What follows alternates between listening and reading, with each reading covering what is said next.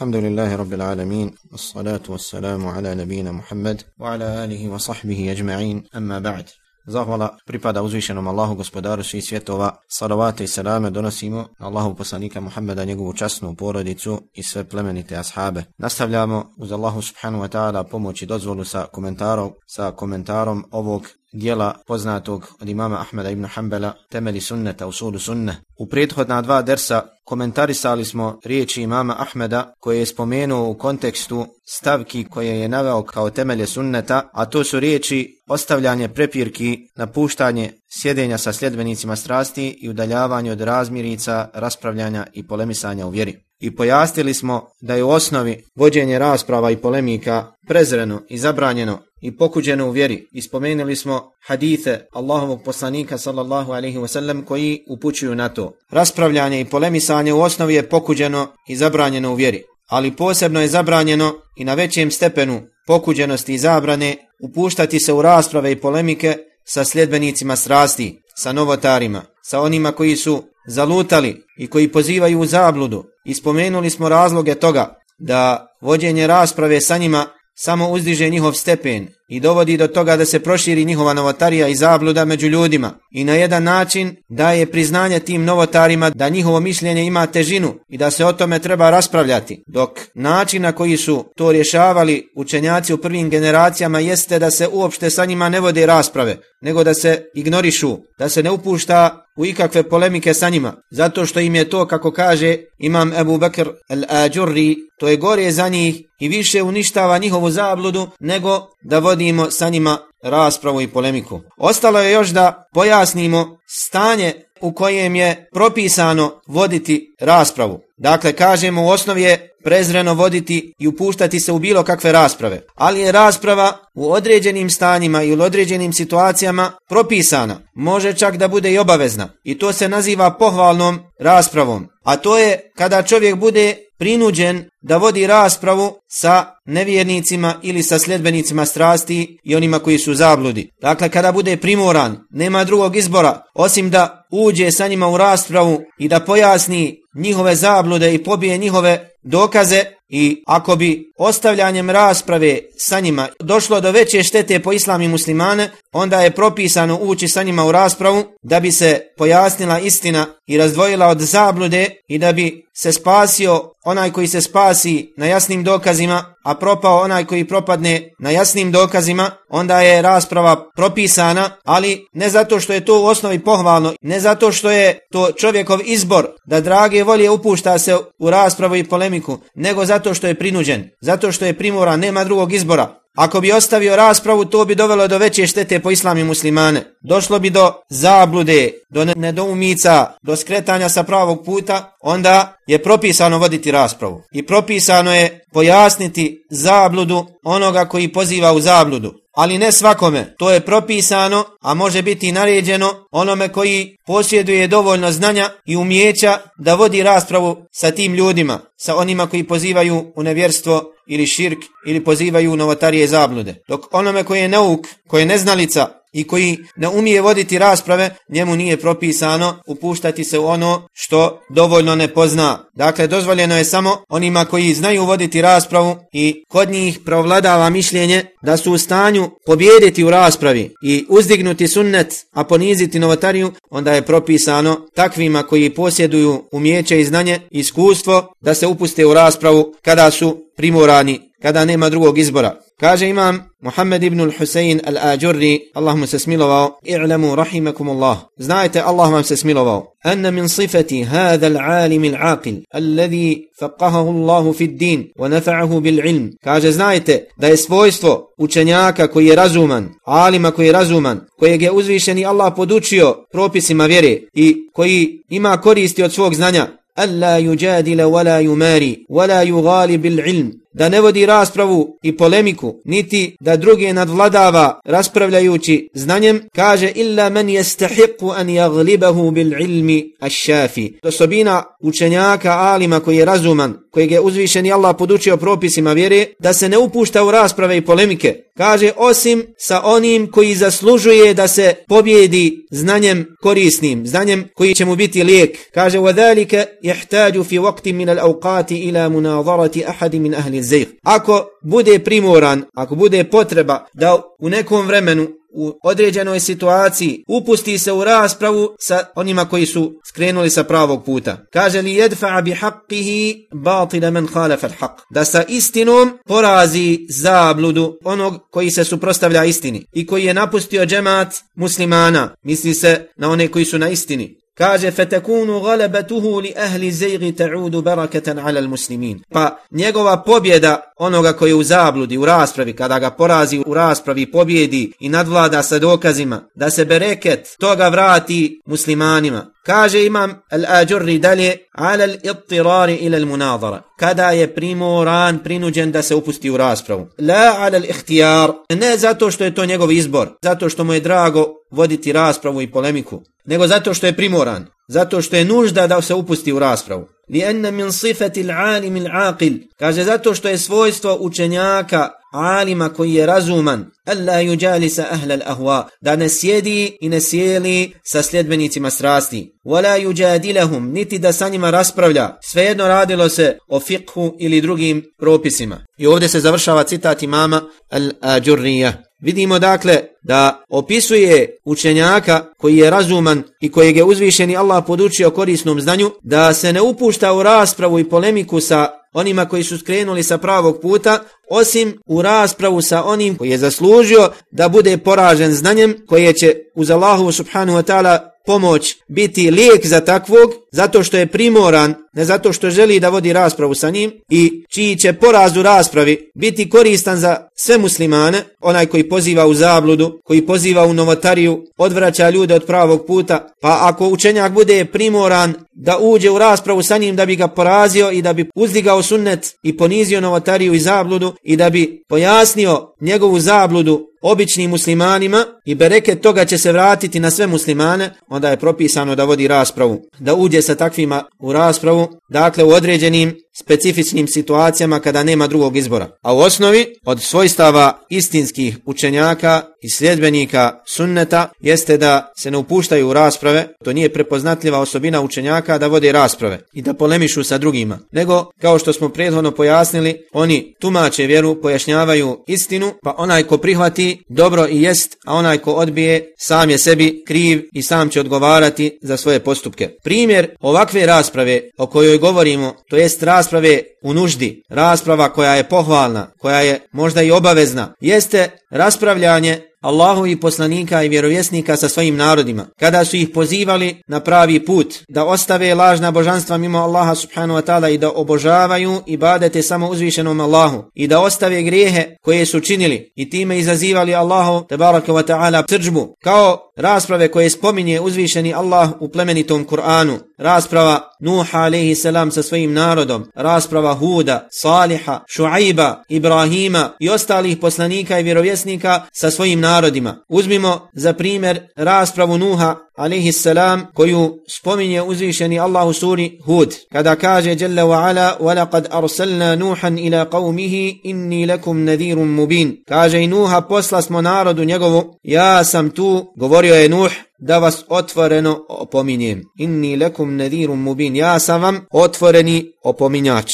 Alla ta'budu illa Allah. Da ne obožavate osim Allaha. Da ne činite ibadet osim Allahu. Inni akhafu alaikum adaba yawmin alim. Ja se zaista plašim za vas patnije na bolnom danu. Bojim se za vas patnije. Pa mu odgovaraju glavešine iz njegovog naroda قال الملأ الذين كفروا من قومه ما نراك إلا بشرا مثلنا. Koliko mi vidimo ti si čovjek kao i mi. ti si samo čovjek poput nas وما نراك اتبعك إلا الذين هم أراذلنا بادي الرأي a vidimo da te bez ikakva razmišljanja slijede samo oni koji su niko i ništa među nama, oni prezreni, koji ništa ne vrede u društvu po njihovom viđenju. وَمَا نَرَا لَكُمْ عَلَيْنَا مِنْ فَضْلِ بَلْ نَظُنُّكُمْ كَاذِبِينَ Mi ne vidimo da ste vi išta bolji od nas. Mi ne vidimo da ste vi imalo bolji od nas. Šta više mislimo da ste vi lažovi, da lažete. Pa im odgovara Nuh alaihi salam. قال يا قوم Ara'aytum in kuntu ala bayyinatin min rabbi. O narode moj,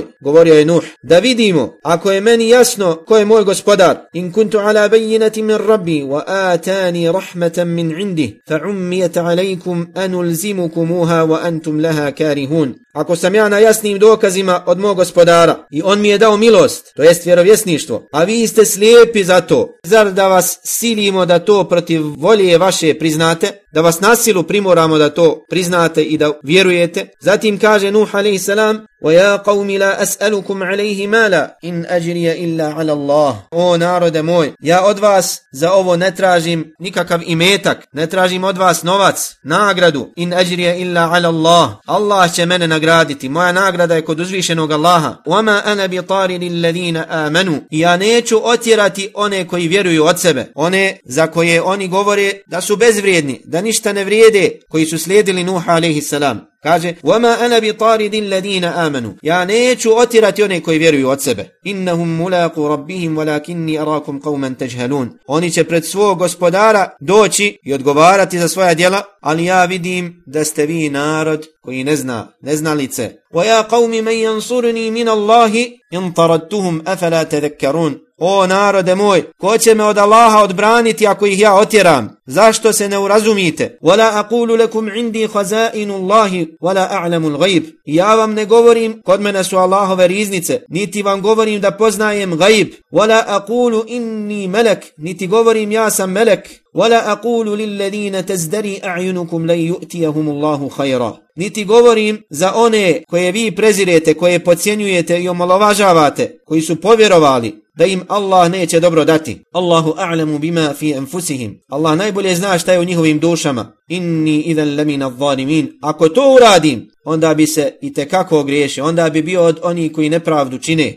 Pa mu kaže njegov narod, Kalu ja Nuhu, kad jadaltana fa aktharta jidalana. O Nuhu, ti se sa nama raspravljaš i već dugo vodiš raspravu. Fa'tina bima ta'iduna in kunta minas sadiqin. Daj onda već nek se desi ono čime nam prijetiš. Nek se ostvari ono čime nam prijetiš, ako istinu govoriš. Pa im kaže Nuh, alaihi salam, kala innama ya'tikum bihi Allah, in ša'a wama antum bimu'jizin. Ako Allah bude želio, on će vam doći sa onim čime vam prijetim i nećete mu moći umać. Nećete moći umaći njegovoj kazni. I do kraja ove rasprave između Nuha alaihi salam i njegovog naroda. Vidimo kako je Nuh alaihi salam raspravljao sa svojim narodom pokušavajući da im dostavi uputu svoga gospodara, da uspostavi nad njima dokaze, da otkloni od njih nejasnoće koje su se pojavile kod njih, da im pojasni da on ne poziva sebi, nego poziva uzvišenom Allahu i da od njih ne traži imetak, ne traži bogatstvo, nego traži samo da ostave grešenje i da se pokore svom gospodaru i da će oni koje oni pocijenjuju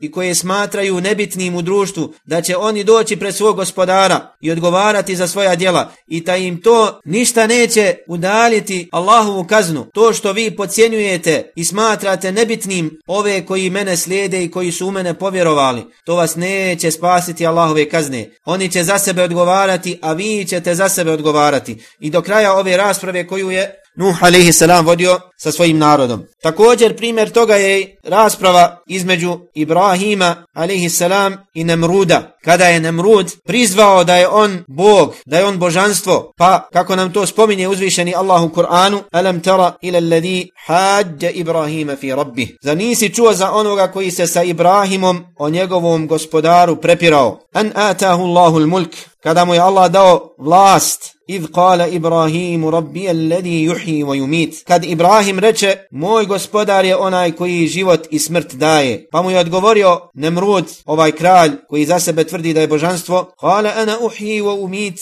že ja dajem život i smrt, kao što se navodi u predajama da je naredio da se dovedu dva čovjeka, pa je naredio da jedan bude ubijen, a drugi da bude oslobođen. Kaže, vidiš, ja dajem jednom smrt, a jednom dajem život. Jednog sam pustio da i dalje živi. Pa mu reče Ibrahim a.s.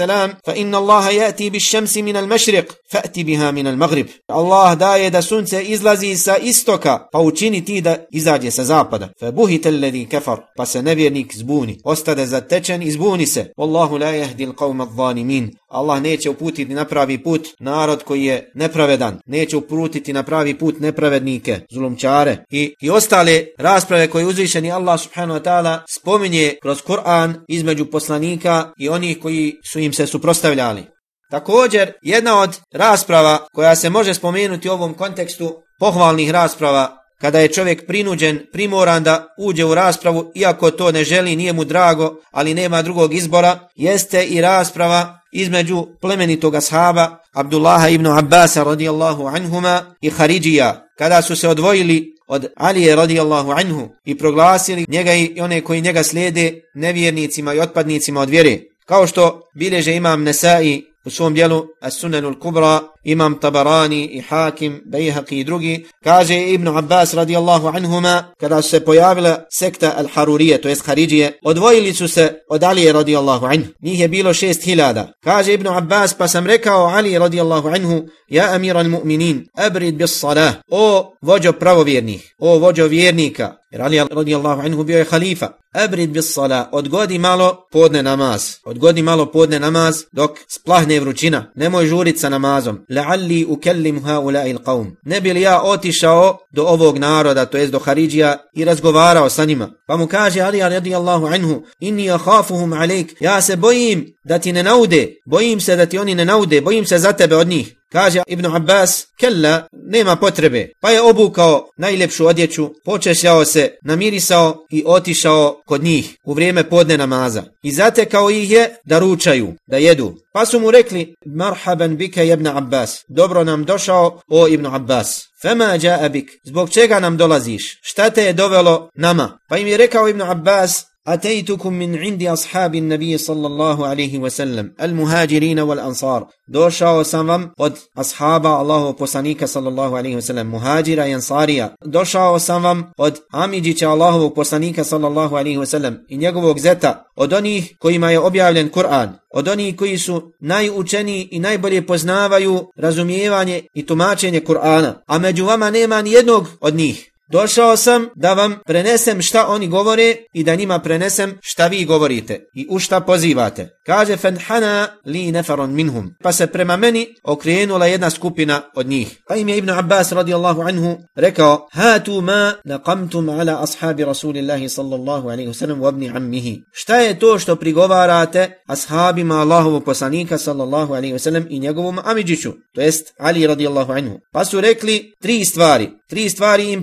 razgovaramo. Upita ih Ibn Abbas, a koje su to tri stvari? Pa rekoše, amma ihdahun, što se tiče prve stvari, fa innahu hakke marniđal fi amri On je uzeo ljude kao sudije o Allahovom propisu. A uzvišeni Allah kaže, inil hukmu illa lillah. Zaista sud ne pripada osim uzvišenom Allahu. Ljudima nije dozvoljeno da se upuštaju u donošenje propisa i ispuštanje suda. Pa im kaže Ibn Abbas, to je prva stvar. Dajte mi drugu stvar. Šta je drugo što prigovarate Ali radijallahu anhu i ashabima koji su bili sa njim? Kaže što se tiče druge stvari. Borio je se protiv onih koji su mu odbili pokornost. Druge skupine ashaba, među kojima je bila i Aisha radijallahu anha. I nije nikoga od onih protiv koji se borio uzeo kao groblje, Nije nikoga zarobio. Niti je uzeo ratni plen. Kažu, pa ako su nevjernici, ako su ti protiv kojih se borio nevjernici, onda je bilo dozvoljeno halal je da uzme roblje. A ako su bili vjernici, nije bilo dozvoljeno da se uzmu kao roblje, niti je bilo dozvoljeno da se protiv njih bori. Pa im kaže Ibn Abbas, to je druga stvar, dajte nam treću stvar. Šta je treće što prigovarate? Pa su spomenuli da je Ali radijallahu anhu odbio da se naziva da koristi titulu Amirul Mu'minin, vođa vjernika. Zato što je Ali radijallahu anhu u tome vidio da je korist za islam i muslimane da se ne naziva Amirul Mu'minin, vođa vjernika, kao što su se nazivali Ebu Bekr, Omer i Osman prije njega. Zato što u njegovo vrijeme muslimani su se razišli, desile su se fitne među muslimanima i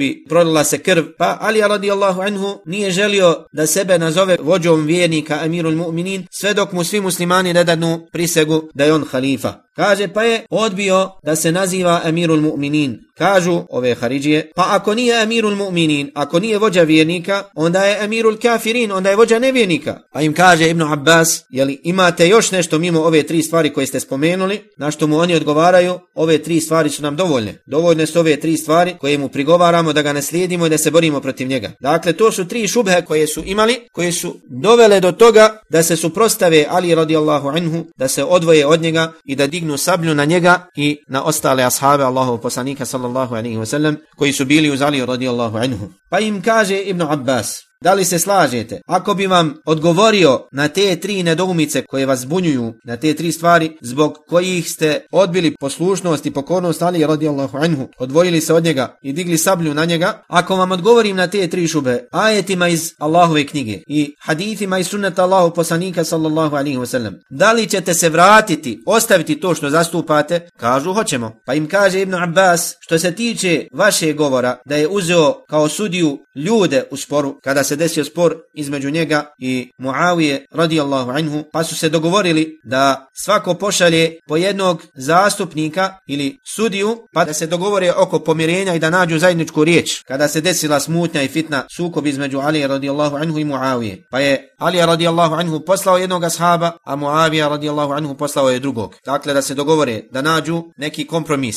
Pa su oni to prigovarali Ali radijallahu anhu i smatrali ga nevjernikom zbog toga, zato što je sud sud prepustio ljudima, a Allah subhanahu wa ta'ala kaže sud pripada samo Allahu. Pogledajte koliko je opasno pogrešno tumačiti vjeru i ne razumijevati je na ispravan način. Pa im kaže Ibn Abbas radijallahu anhuma, što se tiče vaših riječi, da je uzeo za sudiju ljude u Allahovom propisu, ja ću vam proučiti iz Allahove knjige ajet u kojem je uzvišeni Allah prepustio sud ljudima po pitanju četvrtine dirhema. Zar niste čuli za riječ uzvišenog Allaha, ja ejuhan ladina amanu, la taqtunu sajda wa antum hurum. O vi koji vjerujete, nemojte ubijati divljač, nemojte loviti dok ste u ihramima. Wa man qatalahu minkum muta'ammidan, fajaza'um mithlu ma qatala minan na'am, jahkumu bihi dhawa adlin minkum. Ono Onome ko od vas, hotimično, wa man qatalahu minkum onaj ko namjerno ubije divljač dok je u ihramima, dok obavlja obred hađa ili umre, kazna je da jednu domaću životinju pokloni kabi,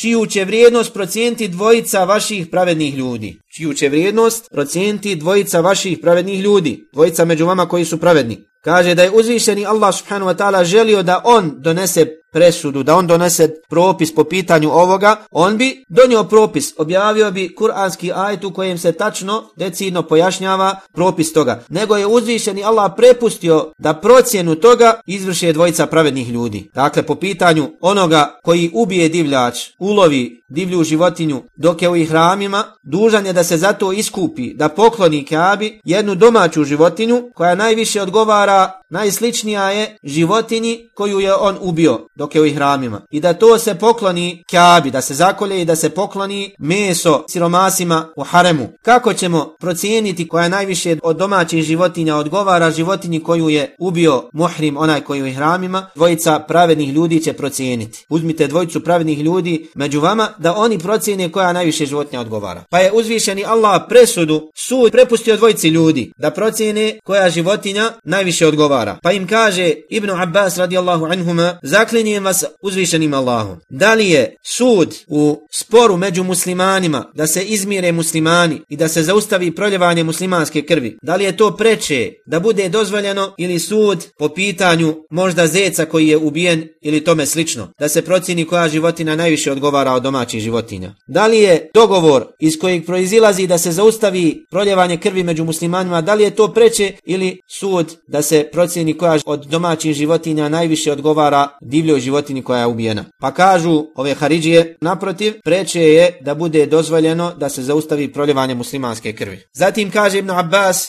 također uzvišeni Allah Po pitanju čovjeka i njegove supruge kaže wa in khiftum shiqaqa baynihima fab'athu hakaman min ahlihi wa hakaman min ahliha. Ako se bojite razdora između njih dvoje, između muža i njegove supruge, onda pošaljite jednog pomiritelja jednog sudiju iz njegove, a jednog iz njene porodice. I yurida islaha i wafiqillahu bejnahuma. Ako žele pomirenje, Allah će dati i olakšat će im da se pomire. Kaže, pa vas zaklinjem uzvišenim Allahom. Da li je pomirenje između muslimana i zaustavljanje proljevanja krvi preče da bude dozvoljeno ili pomirenje između čovjeka i njegove supruge? Pa im kaže Ibn Abbas, jesmo li završili sa ovom šubhom, sa ovom stvari koju prigovarate Ali radijallahu anhu? Kažu, jesmo. Dakle, odgovorio im je na ovu šubhu sa dokazima iz Kur'ana, otklonio je od njih nejasnoće. Njihovo pogrešno tumačenje i razumijevanje ajeta pojasnio je na koji način je ispravno da se razumijevaju te stvari koje su oni pogrešno razumijeli. Zatim kaže Ibn Abbas, što se tiče vaših riječi, vaše tvrdnje, da je se borio i nije uzeo žene kao roblje, niti je uzeo ratni plijen, zar želite od njega, to jest od Ali radijallahu anhu, da uzme kao roblje vašu majku Ajšu radijallahu anha? Je li to dozvoljavate da se prema njoj obhodi kao što je dozvoljeno da se obhodi prema drugim ženama, a ona je vaša majka, to je supruga Allahovog poslanika sallallahu alaihi wasallam. Pa ako kažete, mi dozvoljavamo po pitanju Ajše ono što dozvoljavamo po pitanju drugih žena, onda ste počinili nevjerstvo. Vidite kako Ibn Abbas sad okreće dokaze protiv njih. A ako kažete, ona nije naša majka, onda ste također učinili nevjerstvo. Zato što uzvišeni Allah kaže an nabiju aula bil mu'minina min anfusihim wa azwajuhum ummahatuhum. Vjerovjesnik je preči vjernicima od njih samih sebi, a njegove supruge su njihove majke. Po slovu Kur'ana, supruge Allahovog poslanika sallallahu alaihi sellem, njegove supruge su njihove majke. Supruge Allahovog poslanika sallallahu alaihi wasallam su majke vjernicima. Na stepenu majke u poštovanju i čuvanju časti. Pa im kaže Ibn Abbas, vi ste između dvije zablude. Odaberite koju god hoćete od ove dvije zablude ili tvrdite da je dozvoljeno Ajšu radijallahu anhu uzeti kao roblje, što je neprihvatljivo, ili tvrdite da ona nije vaša majka, čime negirate kuranski ajet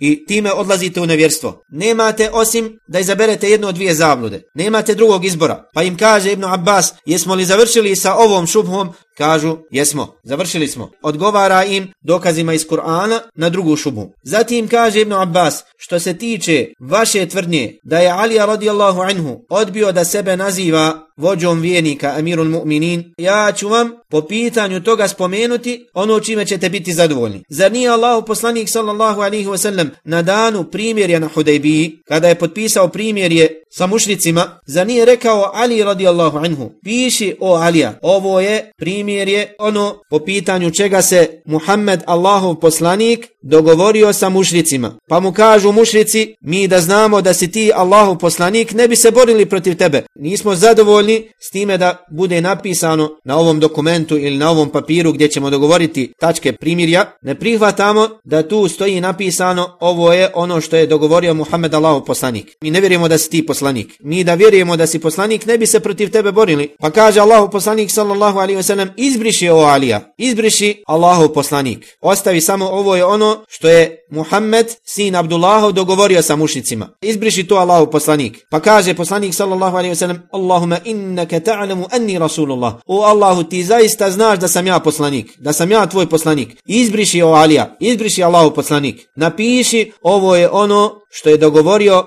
Muhammed sin Abdullahov sa mušricima. Pa kaže Ibn Abbas, Wallahi, la Rasulullahi sallallahu alaihi wasallam khairu min Ali. Tako mi Allaha, Allahu poslanik, Rasulullah sallallahu alaihi wasallam, bolji od Alije. Pa je naredio da se izbriše Allahu poslanik. Zato što oni to nisu prihvatali. I nije to izbrisao zato što je smatrao da on nije poslanik. I nije brisanjem te riječi Allahu poslanik negirao svoje poslanstvo. Niti se odrekao svog poslanstva. Tako isto i Alija radijallahu anhu, kada je odbio da se naziva Amirul Mu'minin, nije se time odrekao da je on vođa vjernika, niti je time želio reći da je on vođa nevjernika, nego zato što druga skupina nije prihvatala njega kao halifu i zato što Ali radijallahu anhu nije bio halifa svim muslimanima, nismo svi muslimani dali prisegu na pokornost, nije želio i to je od njegovih vrlina što upućuje na skromnost i poniznost i veličinu Ali radijallahu anhu. Nije želio da se naziva vođom vjernika, sve dok se muslimani ne ujedine. Pa im kaže Ibn Abbas radijallahu anhuma,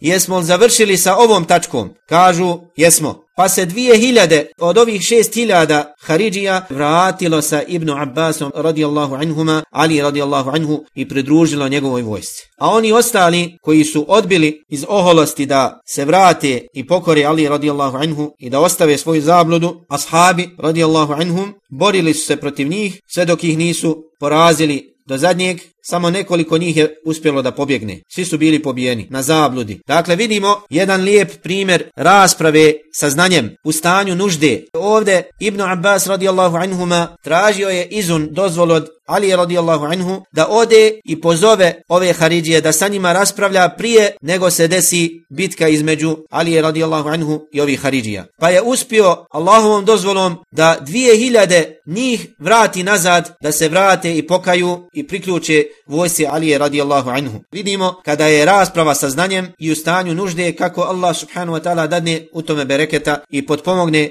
sljedbenike istine nad sljedbenicima zablude. Također od rasprava koje su pohvalne i dozvoljene jeste rasprava sa ehlu kitabijama, sa kršćanima i židovima. Kako kaže Allah subhanahu wa ta'ala وَلَا تُجَادِلُوا أَهْلَ الْكِتَابِ إِلَّا بِلَّتِهِ أَحْسَنِ I nemojte raspravljati sa ehlu kitabijama sa kršćanima i židovima osim na najljepši mogući način illa alladina zalamu minhum osim sa onima koji čine nepravdu među njima dakle sa njima nemojte raspravljati. Dok ehlu kitabije kršćani i židovi koji ne čine nepravdu za koje pretpostavljamo da bi mogli prihvatiti istinu i da bi zbog rasprave mogli prihvatiti islam, onda je propisano upuštati se u raspravu sa njima, ne bili uspostavili dokaz protiv njih i otklonili nejasnoće i ono što izbunjuje u njihovoj vjeri, koja je prepuna kontradiktornosti zato što je iskrivljena, nije originalna, onakva kako ju je uzvišeni Allah subhanahu wa ta'ala objavio. Kao rezime onoga što je prethodilo, možemo reći ili zaključiti da je rasprava u osnovi pokuđena i zabranjena, pogotovo rasprava sa novotarima i sledbenicima strasti, osim u stanju nužde kada se ne može izbjeći i kada bi ostavljanje rasprave prouzrokovalo veću štetu islamu i muslimanima, onda je propisano, a može biti i naređeno, voditi raspravu protiv nevjernika, protiv mnogobožaca, protiv ehlu kitabija, protiv novotara i sljedbenika strasti i onih koji pozivaju zabludu, kako bi se uzdignula istina i pojasnili dokazi i kako bi se dokazima pojasnilo ono što je istina, a ono što je zabluda. Pa da na jasnim dokazima spasi se onaj koji se spasi, a u zabludi ostane onaj koji ostane. Molim uzvišenog Allaha subhanahu wa ta'ala da ove riječi budu dokaz za nas, a ne protiv nas. I molim ga subhanahu wa ta'ala da nas učini od onih koji slušaju istinu i slijede ono što je najbolje i molim ga subhanahu wa ta'ala da nas učini od iskrenih i dosljednih sljedbenika sunneta, da nas usmrti na sunnetu i učini pomagačima sunneta i molimo ga tebaraka wa ta'ala da nas sačuva zablude i puteva koji vode u zabludu i molimo ga subhanahu wa ta'ala da nas spoji u odabranom najboljem društvu u džennetu sa vjerovjesnicima, poslanicima, šehidima, iskrenim i dobrim, a naša posljednja dova je Alhamdulillahi Rabbil Alamin, wassalatu wassalamu ala nabijina Muhammad wa ala alihi wa sahbihi ajma'in.